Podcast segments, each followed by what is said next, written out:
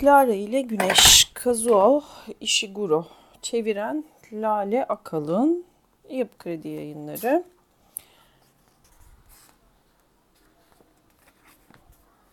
Girişindeki Kazuo Ishiguro ile başlayalım bakalım. 1954'te Japonya'nın Nagasaki şehrinde doğdu.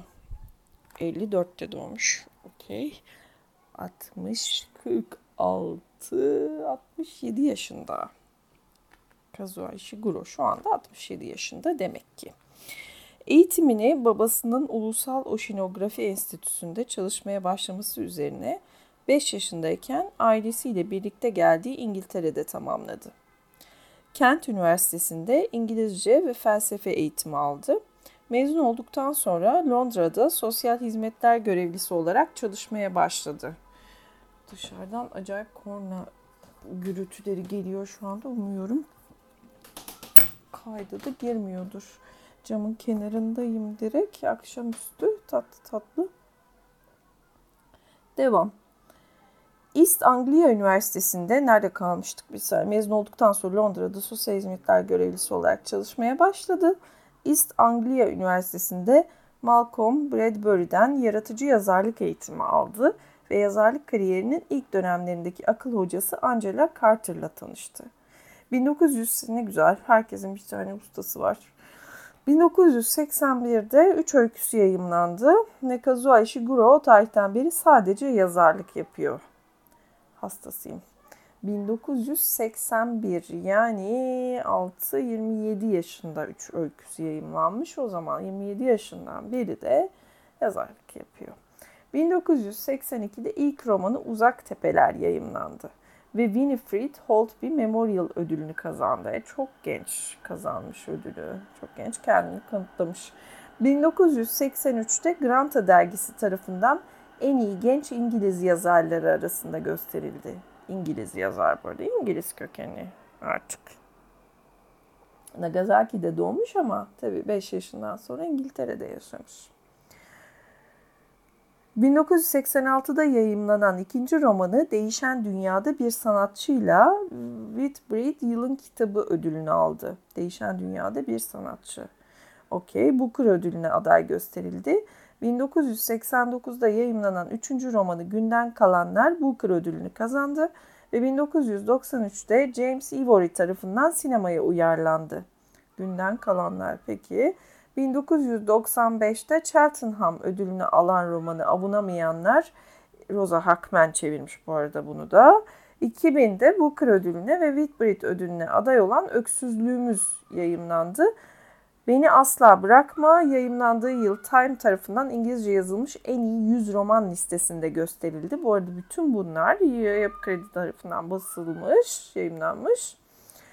Alex ödülünü almış en son Beni Asla Bırakmayla ve Ulusal Kitap Eleştirmenleri Birliği ödülüne aday oldu. 2005'te The Saddest Music in the World adlı ilk uzun metraj sinema filmi senaryosunu tamamladı. İlk öykü, öykü kitabı Noktürnler, Müziğe ve Gün Batımına dair öyküler 2009'da yayınlandı. Yani roman yazmış ağırlıklı sonra bir öykü kitabı var son dönemlerde Gömülü Dev ve Clara ile Güneş yayınlandıkları yılların en büyük edebiyat olayları arasında gösterildi. Evet ortalık inledi. Kazuo Ishiguro 2017 yılında Nobel Edebiyat Ödülü'ne layık görüldü. İsveç Akademisi ödül gerekçesinde Ishiguro'yu büyük bir duygusal güce sahip romanlarında dünya ile bir bağlantımız olduğu yanılsamasının altında yatan dipsiz uçurumu açığa çıkaran bir yazar olarak tanımladı. Şahane. Büyük bir duygusal güce sahip romanlarında dünya ile bir bağlantımız olduğu yanılsamasının altında yatan dipsiz uçurumu açığa çıkaran bir yazar. E, Lale Akın Akalın kısaca çevirmen, onun hayatı. 1946 yılında Ankara'da doğdu. 1900 herkes Ankara zaten ne kadar baba insan varsa Ankara'dan oluyor. 1967 yılında Ankara Üniversitesi İngiliz Dili ve Edebiyatı bölümünden mezun olduktan sonra Hacettepe Üniversitesi'nden yüksek lisans derecesini aldı. Çeşitli üniversitelerde öğretim görevlisi ve okutman olarak çalıştı. 2003 yılında emekli oldu. Bir süre daha çeviri dersleri verdikten sonra 2014 yılında üniversiteden ayrılarak yalnızca çevirmen olarak çalışmaya devam etti. 2014'ten bu yana yani son 7 yıldır yalnızca çevirmen olarak çalışıyor. İngiliz dili edebiyat o zaman İngilizceden çeviri, İngilizce yazıyor diye. Tabii İngilizce yazıyor, İngiliz yazar dediğine göre de. Enteresan. Evli iki kızı var İstanbul'da yaşıyor. Başlıca çevirileri Lale Akalı'nın Robert Owen Yeni Toplum Görüşü ve Lanark raporu, Britanya Edebiyatı'ndan öyküler, Amerikan Edebiyatı Öykü Antolojisi, Roald Dahl tek başına, Ruth Randall Portobello, Janet Winterson Gün Kapısı, Rachel Kask Çerçeve, Catherine Chanter Kuyu. Doğru okuduysam artık hasbel kader. Şimdi Ishiguro'nun Yapı Kredi yayınlarından basılan kitapları ilk Beni Asla Bırakma 2008'de, 2009'da Avunamayanlar, 2012'de Uzak Tepeler, 2014'te Öksüzlüğümüz, 2015'te Gömülü Dev, 2015'te yine Günden Kalanlar, 2015'te Değişen Dünyada Bir Sanatçı, Noktürner Müziğe ve Gün Batımına dair öyküler yani 4 tane kitabı 2015'te. Muhtemelen 2015'te mi aldı Nobel'i bakalım ona. Ee, Nobel'i ne zaman aldı? 2017'de almış. Uydurmuşum. Ee, başka Küçük Keşifler Nobel Konuşması 2018'de yayınlanmış. Clara ile Güneş 2021. Heyecanla başlıyoruz. Annem Shizuko Ishiguro'nun anısına demiş. Anneciğinin yaşadığı yıllarda 1926 ile 2019 arasında iki sene önce anneciğini yitirmiş. Birinci bölüm. Henüz yeniyken Rosa ile ikimiz mağazanın orta kısmında dergilerin durduğu masanın tarafındaydık ve vitrinin yarıdan fazlasından dışarıyı görebiliyorduk. Böylece dışarısını acele acele yürüyen ofis çalışanlarını, taksileri, koşucuları, turistleri, dilenci adamla köpeğini, RPO binasının alt kısmını gözleyebiliyorduk. Biraz daha yerleştikten sonra mağaza yöneticisi ön tarafa teşhir vitrininin tam arkasına kadar yürümemize izin verdi. Ve işte o zaman RPO binasının ne kadar yüksek olduğunu görebildik. Tam zamanında o noktada bulunabildiğimiz takdirde ise güneşi yolculuğu sırasında bizim taraftaki binaların tepelerinden RPO binası tarafına geçerken izleyebiliyorduk. Güneşi bu durumda görebilecek kadar şanslı olduğumda onun besininden mümkün olduğunca içime çekebilmek için başımı ileri uzatır. Rosa da benimle birlikte ise ona da aynı şeyi yapmasını söylerdim. Bir iki dakika sonra esas yerlerimize dönmek zorunda kalırdık ve henüz yeniyken güneşi mağazanın orta kısmından pek sık göremediğimizden giderek zayıf düşeceğimizi düşünüp endişelenirdik. O zamanlar bizimle aynı sırada duran oğlan Ya Rex, Ya'yı Y A büyük yazmış. Oğlan Ya Rex diye okuyacağım. O zamanlar bizimle aynı sırada duran oğlan Ya Rex bize endişelenecek bir şey olmadığını, nerede olursak olalım güneşin bize ulaşmanın yolunu bulacağını söylemişti. Döşeme tahtalarını işaret ederek işte tam şuradaki güneşin yaptığı desenler Endişe ettiğinizde oraya dokunmanız yeter. Hemen yine gücünüzü toplarsınız demişti. Yarex bize bunu söylediğinde mağazada müşteri yoktu. Mağaza yöneticisi kırmızı raflara bir şeyler yerleştirmekle meşgul olduğu için izin isteyerek onu rahatsız etmek istemedim. Bu yüzden Rosa'ya bir baktım. O da bana boş boş bakınca ileri iki adım attım, çömeldim ve iki elimle güneşin yerdeki desenine uzandım.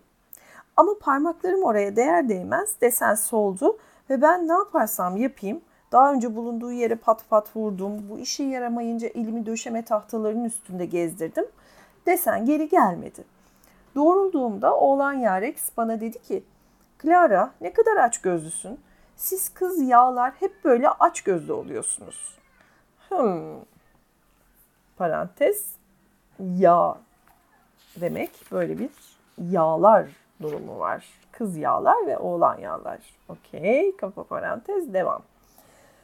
O zamanlar henüz yeni olduğum halde bunun benim hatam olmayabileceği, güneşin de tesadüfen tam ben elimi dokundurduğumda desenini geri çekmiş olabileceği hemen aklıma geldi. Ama oğlan Yarex'in yüzündeki ciddiyet bozulmadı. Bütün besini kendine aldın Clara. Bak burası neredeyse kapkaranlık oldu. Gerçekten de mağazanın içindeki ışıklar pek kasvetli olmuştu. Dışarıdaki kaldırımda bile sokak lambasının direğindeki araç çekme bölgesi tabelası gri ve solmuş görünüyordu. Özür dilerim dedim Rex'e. Sonra da Rosa'ya doğru dönerek özür dilerim hepsini almak değildi niyetim. Akşam olduğunda senin yüzünden kuvvetten düşmüş olacağım dedi oğlan Yarex. Şaka yapıyorsun dedim. Biliyorum şaka yapıyorsun. Şaka yapmıyorum. Tam şu anda hastalanabilirim. Hele mağazanın arka kısmındaki yağların durumu ne olacak? Onlarda daha şimdiden bazı sorunlar başladı. Onlarda daha şimdiden bazı sorunlar başladı. Artık daha da kötüye gidecekleri kesin. Çok aç gözlü davrandın Clara. Sana inanmıyorum dedim ama artık o kadar emin değildim. Rosie'ye baktım ama o hala boş boş bakıyordu. Kendimi hasta hissetmeye başladım bile dedi oğlan Yarex ve öne doğru sarktı. Ama sen kendin söyledin. Güneş her zaman bize ulaşmanın yolunu bulur. Şaka yapıyorsun. Biliyorum şaka bu. Sonunda kendimi oğlan Yarex'in bana takıldığına inandırmayı başardım. Ama o gün Rex'in rahatsız edici bir şeyi, mağazadaki çoğu yağının konuşmamayı tercih ettiği bir şeyi kasıtlı olmasa da gündeme getirmesine yol açtığımı sezdim. Çok geçmeden o gün şaka ediyor idiyse bile bir yanıyla ciddi olduğunu düşünmeme yol açan o olay geldi oğlan Yarex'in başına. Pırıl pırıl bir sabahtı ve Rex artık bizim yanımızda değildi. Çünkü mağaza yöneticisi onu ön girintiye kaydırmıştı. Mağaza yöneticisi her zaman her konumun dikkatle tasarlandığını ve bir konumda seçilme şansımız ne kadarsa diğerinde de aynı olduğunu söylerdi. Yine de mağazaya giren müşterinin bakışının ilk olarak ön girintiye yöneleceğini bilirdik. Doğal olarak Rex de buraya geçme sırasının gelmesinden memnundu. Mağazanın orta kısmından bakıp bedeninin her yerine güneşin desenleri vurmuş olan Rex'in çenesi havada öylece dur Rex'in çenesi havada öylece durmasını hop cümleyi şey ettim. İçine ettim cümlenin dönüyorum. Mağazanın orta kısmından bakıp bedeninin her yerine güneşin desenleri vurmuş olan Rex'in çenesi havada öylece durmasını seyrettik. Ve Rosa bir keresinde bana doğru eğilerek ah ne kadar muhteşem görünüyor mutlaka yakında kendine bir yuva bulacaktır dedi. Rex'in ön girintide geçirdiği üçüncü gün annesiyle birlikte bir kız içeri girdi. O zamanlar insanların yaşlarını tahmin etmede o kadar başarılı değildim. Ama kızın 13,5 yaşında olduğunu olduğu tahminini yaptığımı hatırlıyorum ve şimdi haklı olduğumu düşünüyorum. Anne bir ofis çalışanıydı. Ayakkabılarından ve giydiği takım elbiseden yüksek kademede bir çalışan olduğunu anlamıştık. Kız dost doğru Rex'e gitti ve önünde durdu. Anne ise bakına bakına bize doğru geldi. Bize bir baktı. Sonra cam masanın üstünde oturmakta ve mağaza yöneticisinin tembihlediği gibi serbestçe bacaklarını sallamakta olan iki yağının bulunduğu arka kısma doğru yürümeye devam etti. Anne bir ara kızına seslendi ama kız duymazdan geldi ve Rex'in yüzüne bakmaya devam etti. Sonra kız uzanıp bir eliyle Rex'in kolunu yukarıdan aşağı sıvazladı. Bir müşteri bize özel ilgi gösterdiği zaman yapmamız tembihlendiği gibi Rex elbette hiçbir şey demeden kıza yalnızca gülümsedi ve kıpırdamadan durmaya devam etti. Bak diye fısıldadı Rosa. Rex'i seçecek. Kız onu seviyor. Rex ne kadar şanslı. Susturmak için Rosa'ya bir dirsek attım. Çünkü konuşmalarımız kolayca duyulabilirdi. Bu sefer kız annesine seslendi ve kısa bir süre sonra baktık ki her ikisi de oğlan Yarex'in önünde durmuşlar. Onu tepeden tırnağa inceliyorlar. Bazen de kız uzanıyor, Rex'e dokunuyordu. Anne kız alçak sesle tartışırlarken bir ara kızın ama anne mükemmel bir çocuk çok güzel dediğini duyduk. Derken bir saniye sonra kız ama hadi anne hadi dedi. Bütün bu sürede mağaza yöneticisi yavaşça anne kızın arkasına gelmişti. Sonunda anne mağaza yöneticisine döndü ve sordu. Bu hangi model? B2 modeli dedi mağaza yöneticisi. Üçüncü seri. Doğru çocuğa düşerse Rex mükemmel bir eşlikçi olur. Özellikle de gencin sorumlu ve çalışkan bir tavır benimsemesini teşvik eder diye düşünüyorum. Eh bizim hanımefendinin buna ihtiyacı olduğu kesin. Ah anne mükemmel bir çocuk. Sonra anne B2 3. seri güneş emilimi konusunda sorunlu olanlar değil miydi diye sordu. Kadın bunu yüzünde aynı gülümsemeyle öylece Rex'in önünde söylemişti. Rex de gülümsemeye devam ediyordu ama kız şaşırmış göründü ve bir annesine bir Rex'e baktı. Doğru dedi mağaza yöneticisi. Başlangıçta 3. serinin bazı ufak tefek sorunları çıktı. Ama o raporlar abartıldı. Normal düzeyde ışığın olduğu ortamlarda en ufak bir sorun olmaz. Güneş emiliminin kötü olmasının daha ileri bazı sorunlara da yol açabileceğini duydum, dedi anne. Hatta davranışlar, davranışsal sorunlara bile. Hadim olmayarak belirtmeliyim ki efendim, üçüncü seri modeller pek çok çocuğa muazzam mutluluk getirdi. Alaska'da ya da bir maden kuyusunda yaşamıyorsanız endişelenmeniz için hiçbir sebep yoktur. Anne Rex'e bakmaya devam etti. En sonunda başını iki yana salladı. Üzgünüm Karolin. Onu neden beğendiğini anlıyorum ama bu çocuk bize göre değil. Sana mükemmel bir tane bulacağız. Rex müşteriler çıkana kadar gülümsemeye devam etti. Hatta ondan sonra bile bir mutsuzluk belirtisi göstermedi. Ama işte o an o şakayı yapışını hatırladım ve güneşle ilgili o soruların ve güneşin besininden ne kadar yararlanabileceğimizin bir süredir Rex'in aklını meşgul ettiği o anda zihnimde kesinleşti. Tabii bu soruların bir tek Rex'in zihnini meşgul etmediğinin bugün artık farkındayım. Ama bu resmi olarak bir sorun oluşturmuyordu. Bir odanın içindeki konumumuz gibi etkenlerin bizi etkilemeyeceğini garantileyen şartnamelere hepimiz sahiptik. Böyle olmasına rağmen birkaç saat güneşten uzakta kalan bir yağ kendini aşırı halsiz hissetmeye başlıyor ve bende bir sorun mu var? Sırf bana özgü bir arıza mı oldu ve bu duyulursa kendime hiçbir zaman bir yuva bulamaz mıyım diye endişelenmeye başlıyordu. Vitrinde olmanın zihnimizi o kadar çok meşgul etmesinin sebeplerinden biri de işte buydu. Hepimize sırayla vitrine çıkacağımız vaat edilmişti ve hepimiz de sıramızın gelmesini özlemle bekliyorduk. Mağazayı dışarıya karşı temsil etmenin mağaza yöneticisinin ifadesiyle özel şerefine nail olmakla da kısmen ilgisi vardı bunun. Ayrıca mağaza yöneticisi ne derse elbette hepimiz biliyorduk ki seçilme olasılığı vitrindeyken çok daha fazlaydı. Fakat hepimizin sessiz bir kabulle bildiği esas neden güneş ve onun besiniydi. Bizim sıramız gelmeden az önce Rosa bana bu konuyu fısıltıyla açmıştı. Clara bir kere vitrine çıktık mı artık hiçbir zaman yoksunluk çekmeyecek kadar iyiliğe kavuşacağımıza inanıyor musun? O zamanlar daha oldukça yeniydim. Dolayısıyla bu soru benim de aklımda olmasına rağmen ne cevap vereceğimi bilmiyordum. Sonunda bizim sıramız geldi ve bir sabah Rosa ile ben şu cümleye takıldım. Şu cümleye tekrar dönüp okuyacağım Rosa'nın cümlesini. Clara bir kere vitrine çıktık mı artık hiçbir zaman yoksunluk çekmeyecek kadar iyiliğe kavuşacağımıza inanıyor musun? Hiçbir zaman yoksunluk çekmeyecek kadar iyiliğe kavuşmak. Güneşten bahsetmiyor, iyiliğe kavuşmak. Okey, devam. Sonunda bizim sıramız geldi. Ve bir sabah Rosa ile ben önceki haftaki ikilinin yaptığı gibi teşhirdeki şeyleri devirmemeye dikkat ederek vitrine çıktık. Tabi mağaza daha açılmamıştı ve kepengin tamamen kapalı olacağını düşünmüştüm. Ama çizgili kanepeye yerleştikten sonra kepengin altında boydan boya dar bir açıklık olduğunu gördüm. Mağaza yöneticisi bizim için her şeyin hazır olup olmadığını kontrol ederken biraz kaldırmış olmalıydı. Güneşin ışığı vitrin yükseltisine kadar gelen parlak bir dikdörtgen oluşturuyor. Sonra tam önümüzde düz bir çizgi halinde sona eriyordu. Ayaklarımızı güneşin sıcaklığına kavuşturabilmek için tek yapmamız gereken onları birazcık uzatmaktı. O zaman anladım ki Rosa'nın sorusunun cevabı ne olursa olsun önümüzdeki bir süre için ihtiyacımız olan bütün besini birazdan alacaktık. Mağaza yöneticisi düğmeye basar basmaz kepenk yukarı kalktı ve göz kamaştırıcı bir ışıkla örtüldük.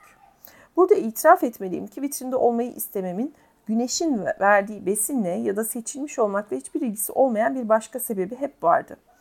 Diğer yağlardan farklı olarak, rozadan farklı olarak dışarıya dair daha çok şey görmeye, üstelik de bütün ayrıntılarıyla görmeye her zaman büyük bir özlem duymuştum. Bu yüzden kepenk yukarı çıkar çıkmaz benimle kaldırım arasında artık yalnızca bir camın bulunduğunu, şimdiye kadar yalnızca köşe ve kenar olarak gördüğüm birçok şeyi yakından ve bir bütün olarak görebileceğimi fark etmek beni o kadar heyecanlandırdı ki güneşi ve onun bize karşı iyiliğini bir an için neredeyse unutuyordum.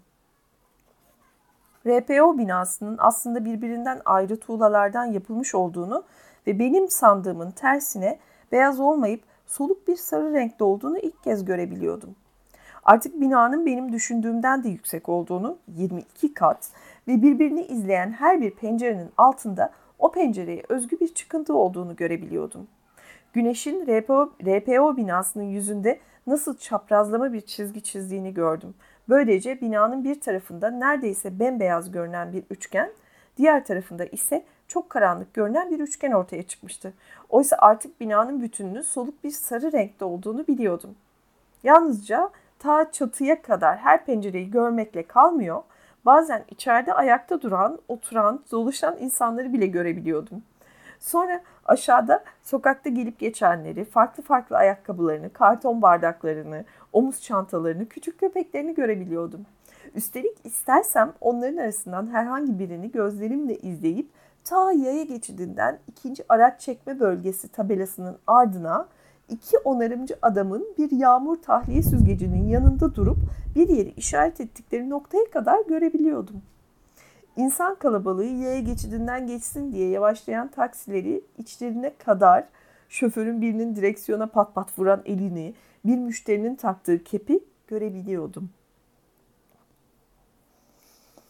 Gün ilerledi, güneş bizi sıcak tuttu ve ben Roza'nın çok mutlu olduğunu görebiliyordum. Ama gözlerini sürekli olarak önümüzdeki ilk araç çekme bölgesi tabelasının üstünde sabitleyerek hemen hiçbir şeye bakmadığını fark ettim. Yalnızca ben bir şeye işaret edince başını çeviriyordu ama sonra ilgisini kaybediyor ve tekrar dışarıdaki kaldırıma ve tabelaya bakmaya geri dönüyordu. Rosa'nın bir süre başka bir yere baktığı tek durum önümüzden geçen biri vitrinin önünde durduğu zaman yaşanıyordu. Böyle durumlarda mağaza yöneticisinin bize öğrettiği gibi yapıyorduk. Kibar gülümsemeler takınıp bakışlarımızı yolun karşısındaki kaldırıma RPO binasının ortalarında bir noktaya dikiyorduk. Yakınımıza kadar gelen birine daha yakından bakma fikri aklımızı çelmiyor değildi. Ama mağaza yöneticisi böyle bir anda göz teması kurmanın çok kaba bir şey olduğunu açıklamıştı bize. Gelip geçen biri bize ancak özel olarak bir işarette bulunur ya da camın ardından bizimle konuşursa ona cevap verecektik. Daha önce asla. Vitrinin önünde duraklayan insanların bir kısmının bizimle hiç ilgilenmedikleri ortaya çıkıyordu. Ya spor ayakkabılarını çıkarıp onlarla bir şey yapmak ya da uzun dörtgenlerinin düğmesine basmak istedikleri için durmuş oluyorlardı. Uzun dörtgenlerinin düğmesi telefondan bahsediyor olabilir parantezde bu. Ama bazıları ta vitrin camının dibine kadar gelip içeri bakıyordu. Bunların çoğu bizim en uygun olduğumuz yaş civarındaki çocuklardı ve bizi görmekten mutlu oluyorlardı. Çocuğun biri ya yalnız başına ya da yetişkiniyle birlikte heyecanla bize doğru geliyor. Sonra bizi gösteriyor, gülüyor, yüzüne tuhaf tuhaf şekiller veriyor, cama vuruyor, el sallıyor, sallıyordu. Arada bir RPO binasına gözümü dikmiş görünürken vitrine yaklaşanları izlemekte kısa sürede ustalaşmıştım bir çocuk yanaşıp bize bakardı.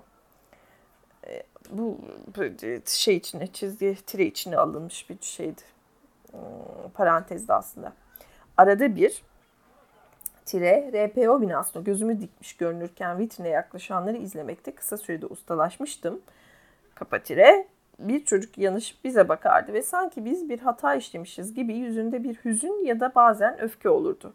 Böyle bir çocuk bir an sonra kolayca değişir ve ötekiler gibi gülmeye ya da el sallamaya başlardı. Ama vitrindeki ikinci günümüzden sonra aradaki farkı kolayca anlar olmuştum. Üçüncü ya da dördüncü defa böyle bir çocuk vitrine doğru geldikten sonra Rosa ile bu konuyu konuşmaya çalıştım ama Rosa gülümsedi ve şöyle dedi. Clara fazla endişeleniyorsun. Eminim o çocuk son derece mutluydu.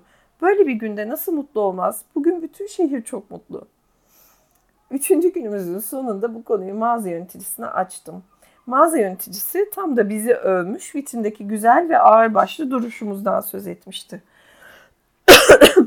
O sırada mağazadaki ışıklar kısılmıştı ve biz mağazanın arka kısmında duvara yaslanmış vaziyetteydik.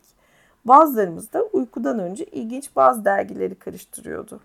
Rosa yanımda duruyordu ve omuzlarından zaten yarı yarıya uykuya dalmış olduğunu görebiliyordum.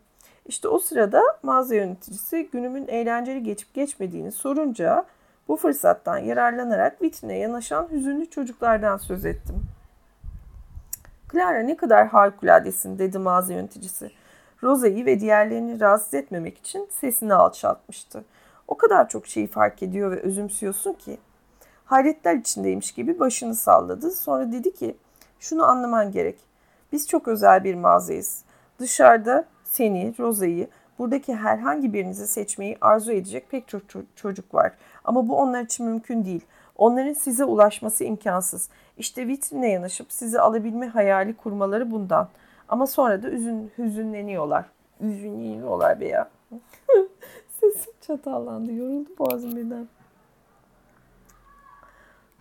Şimdilik ara verelim. Çocukların hüznünde kalalım.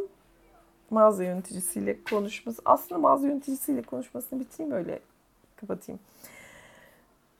Şimdi dedi ki konuşmayı tekrar alıyorum. Clara ne kadar harikuladesin dedi mağaza yöneticisi. Rosa'yı ve diğerlerini rahatsız etmemek için sesini alçaltmıştı. O kadar çok şeyi fark ediyor ve özümsüyorsun ki hayretler içindeymiş gibi başını salladı. Sonra dedi ki şunu anlaman gerek. Biz çok özel bir mağazayız. Dışarıda seni, Rosa'yı, buradaki herhangi birinizi seçmeyi arzu edecek pek çok çocuk var. Ama bu onlar için mümkün değil. Onların size ulaşması imkansız. İşte vitrine yanaşıp sizi alabilme hayali kurmaları bundan. Ama sonra da hüzünleniyorlar.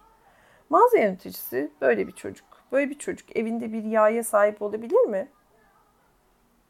Muhtemelen olamaz. Hele senin gibisine sahip olabilmesi imkansız. İşte bu yüzden bir çocuk sana tuhaf bir şekilde acı acı ya da hüzünle bakarsa camın arkasından hoş olmayan bir şey söylerse aldırma. Dediğimi hatırlayıver. Böyle bir çocuk muhtemelen hayal kırıklığı içindedir. Böyle bir çocuk, yağsı olmayan bir çocuk herhalde çok yalnızdır. Evet bir de o da var dedi mağaza yöneticisi alçak sesle. Yalnızdır, evet. Mağaza yöneticisi gözlerini indirdi ve sessizliğe büründü. Bu yüzden ben de bekledim. Sonra aniden gülümsedi ve elini uzatarak göz attığım ilginç dergiyi yumuşak bir hareketle elimden aldı. İyi geceler Clara. Yarın da bugünkü kadar harika ol ve unutma sen ve Rosa bizi bütün sokağa karşı temsil ediyorsunuz. Dedi. Buraya bir hemen ayrıcı koyuyorum. Hop 16. sayfada bırakıyorum.